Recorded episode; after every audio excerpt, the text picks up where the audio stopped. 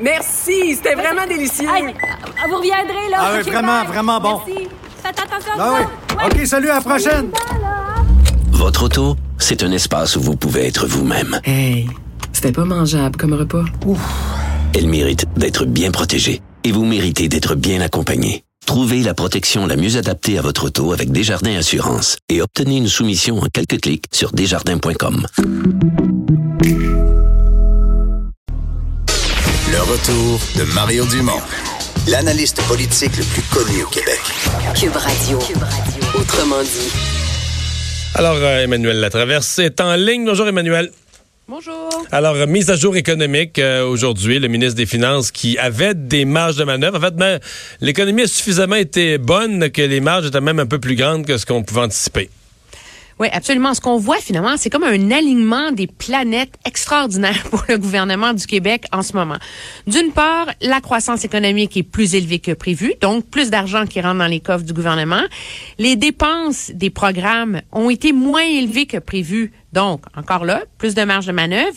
Et le gouvernement misait sur une hausse des taux d'intérêt pour l'emprunt pour financer la dette. Ceux-ci ont baissé. Juste ça, là, juste cette ligne-là, c'est 1,3 milliard de dollars, Mario, cette année, que le gouvernement économise. Alors, tout ça fait en sorte qu'il se retrouve avec euh, un gros surplus là, de 4,5 milliards de dollars. Et c'est ce qui lui permet finalement non seulement de mettre de l'argent sur le fonds des générations, mais de dépenser 857 millions de dollars juste pour cette année pour financer, finalement, financer des promesses électorales fortes. On pense à l'allocation familiale qui va atteindre son sommet, donc... euh, deux ans plus tôt que prévu. Euh, le tarif unique pour les services de garde, trois ans plus tôt que prévu. Oui, parce que ça, les, services de garde, on l'a expliqué tout à l'heure, mais c'est quand même impressionnant. C'est-à-dire que c'est pas pour le 1er janvier prochain, c'est pour le 1er janvier 2019. Donc, les gens vont en bénéficier pour une année qui, est presque terminée, là, rétroactivement. Oui, oui, oui. Et ça, ça, ça veut dire à terme qu'une famille, si on prend juste l'allocation familiale et les services de garde, prenez une famille de la classe moyenne qui a deux enfants en bas âge, c'est euh, 2600 dollars de plus dans ses poches euh, en un an, là, euh, de rentrée d'argent. Le placé, il faut ajouter euh, les suppléments pour les enfants handicapés, les crédits pour l'impôt solidarité, le stationnement, etc. Finalement, le gouvernement se dit, écoutez, la marge de manœuvre, elle est ici, elle est maintenant. On ne sait pas ce qui va arriver de- dans l'avenir aussi bien euh, dépenser et régler toutes les, les cases qu'il faut cocher dans notre programme électoral. là. Euh, le, je vois euh, l'opposition officielle, M. Létard avait mis, lui, le, le focus sur une grosse affaire qui était les projets ratios pour les infirmières. Euh, du côté libéral, on semble dire que c'est la grande déception ou la, chose qui ne sera plus possible parce qu'on aura, ça coûte tellement cher de mettre en place ces projets ratios qu'on aura comme plus jamais les moyens. On les avait puis on l'a pas fait. Ben, c'est ce qu'on voit, c'est que le gouvernement, par ailleurs, se lie les mains pour l'avenir. Hein?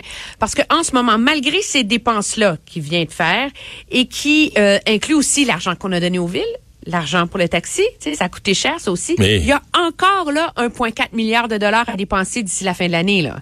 Alors, c'est dire comment il y en a beaucoup.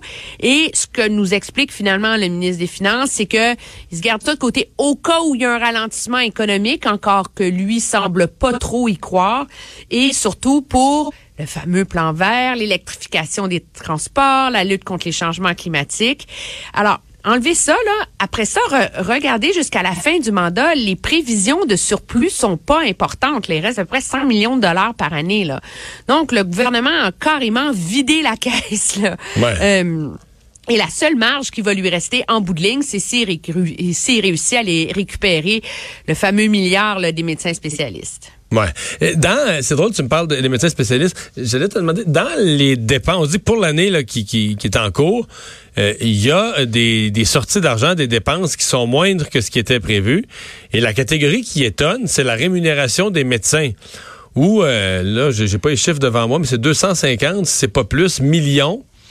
Euh, comme non versé, là, de, l'argent qui était prévu dans les enveloppes pour la rémunération des médecins, qui est resté sur la table.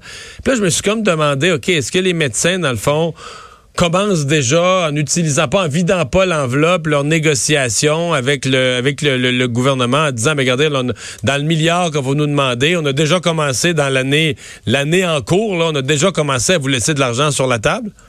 Ben, c'est clairement de toute façon le message qui avait été envoyé par la présidente de la FMSQ, hein, euh, qui avait offert justement de mettre 250, de redonner 250 millions de dollars au gouvernement. Mais c'est comme s'il était déjà là. Ben c'est ça, à cause d'enveloppes non utilisées. Donc la marge de manœuvre aussi chez les médecins euh, spécialistes, de toute évidence, il y en a. Euh, et donc, mais on voit très clairement que de toute façon, c'est comme une, cible mouvante là, de la part de Monsieur euh, Legault. Ça, on est parti avec un milliard. Après ça, c'était le même salaire que les Ontariens. Là, il fallait être 9% en bas de la moyenne ontarienne, la moyenne canadienne, etc. De toute évidence, euh, on s'entend que le 250 millions que les médecins ont mis sur la table, c'est pas assez, là, et que le gouvernement pense qu'il peut aller chercher beaucoup plus. Puis, mais ça fait beaucoup de choses à financer avec ce milliard-là, là, parce que un autre gros élément... Euh, qui est pas dans le rétroviseur, là, mais qui est sur la route en avant pour le gouvernement, c'est les négociations avec le secteur public. Et là, euh, on a parlé des, de l'appétit en augmentation de salaire euh, des infirmières qui veulent 21 sur trois ans. Le gouvernement avait aussi promis là, de bonifier les conditions de travail, là, euh, des enseignants, des bon, des infirmières, des préposés aux bénéficiaires, la valorisation, etc. Monsieur Girard, lui, nous dit que non, non, euh, ce qu'on a budgété, c'est des augmentations de salaire au niveau de l'inflation, 2,2 puis 2% par année. Là. Alors, euh, le gouvernement euh, part avec une cible très est grand, ouais, l'écart est grand entre l'offre et les, et les attentes. Là très, très grand. Et, et, je pense que de, de toute façon, il faut comprendre qu'il y a une partie de la tactique de remettre de l'argent plus rapidement dans les poches des Québécois. C'est une façon pour le gouvernement de de vider ses coffres avant de s'asseoir à la table de négociation avec les syndicats, là, justement pour pour tempérer leur appétit. Et à ce chapitre-là, personne ne devrait se suspendre. Monsieur euh, Legault, dès le caucus de la rentrée de la CAQ en fin août, début septembre, avait clairement dit que les surplus appartenaient aux Québécois, devaient leur revenir et que ça ne devait surtout pas servir à financer 250 euh, millions euh, de promesses, de demandes à droite et à gauche de tous les différents groupes dans la province. Donc, il a tenu promesse. Euh, et je te dirais qu'aujourd'hui, il espère surtout que ces beaux cadeaux, quelques semaines avant Noël, pour beaucoup de familles québécoises, fait en sorte que ça va peut-être, espère-t-il, tourner la page sur une semaine difficile. Oui, faire oublier le, reste de la semaine. Et on a presque plus de temps, mais en, une minute, qu'est-ce que tu qu'est-ce que tu retiens de la nouvelle, euh, du nouveau chapitre de la saga euh, Catherine Dorion? Qui, euh, ce matin, on ne sait même pas exactement. On comprend que des députés euh, lui ont dit on va porter plainte, on va te faire expulser de la Chambre, ton, ton, tu respectes pas le code vestimentaire. Euh, elle a choisi de sortir elle-même pour pas forcer le président. C'est la version de Québec solidaire. Pour pas mettre le président dans l'embarras à prendre une décision difficile, elle est sortie d'elle-même.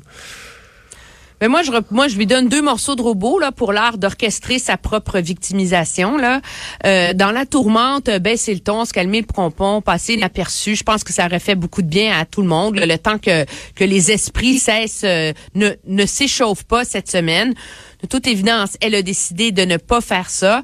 Euh, moi, je pense qu'à un moment donné, le, malaise avant, avant, tout le monde en parle ce soir, avec ça, ça, prenait peut-être un, maxi, ça prenait peut-être un maximum de dramatique. Là. Oui, c'est ça. On entend déjà la chanson qui va jouer. Écoutez, à un moment donné, je veux dire, c'est le choix de Québec solidaire de trouver que c'est vraiment payant puis que c'est totalement génial qu'on parle d'elle pour ses vêtements. Moi, je veux bien la démocratie participative, là, mais à un moment donné, euh, je me demande s'il faudra pas que les co-porte-parole, les chefs, que quelqu'un, le caucus, lui dise, peux-tu arrêter, s'il vous plaît, là? Puis je comprends, de revendiquer le droit à la différence, là. Mais prends Manon Massé, là. Elle n'est pas une femme stéréotypée. Elle se promène pas en talons hauts avec son petit tailleur de chez l'abbé puis ses petits cheveux bien coiffés. On en a, on peut s'entendre là-dessus, là? Mais Manon Massé revendique pleinement son droit à la différence. Là. Et elle on n'a jamais parlé de son habillement à l'Assemblée, pas une fois. On n'a jamais jugé qu'elle manquait de décorum, puis personne lui demande de mettre des talons hauts puis des petites jupes. Là. Alors, à un moment donné, le discours de, de, de Catherine Dorion euh, sur l'habillement des femmes est tellement radical qu'il finit par être méprisant, comprends-tu, à l'égard des fans qui, elles, décident que euh, aiment ça, mettre des jupes puis s'habiller, euh, tu sais, un peu plus chic. Je veux dire, si c'est d'être, euh, si c'est d'être euh, d'être de ne pas être libéré là, que de s'habiller avec un peu de de décorum là ben alors j'assume je suis une femme soumise tu sais allons-y là je veux dire c'est ça à un moment donné là ça ça tourne en rond comme euh, comme argumentaire là et ça finit par être sérieusement agaçant là. Merci Emmanuel. Très bien au revoir. Au revoir on s'arrête pour la pause.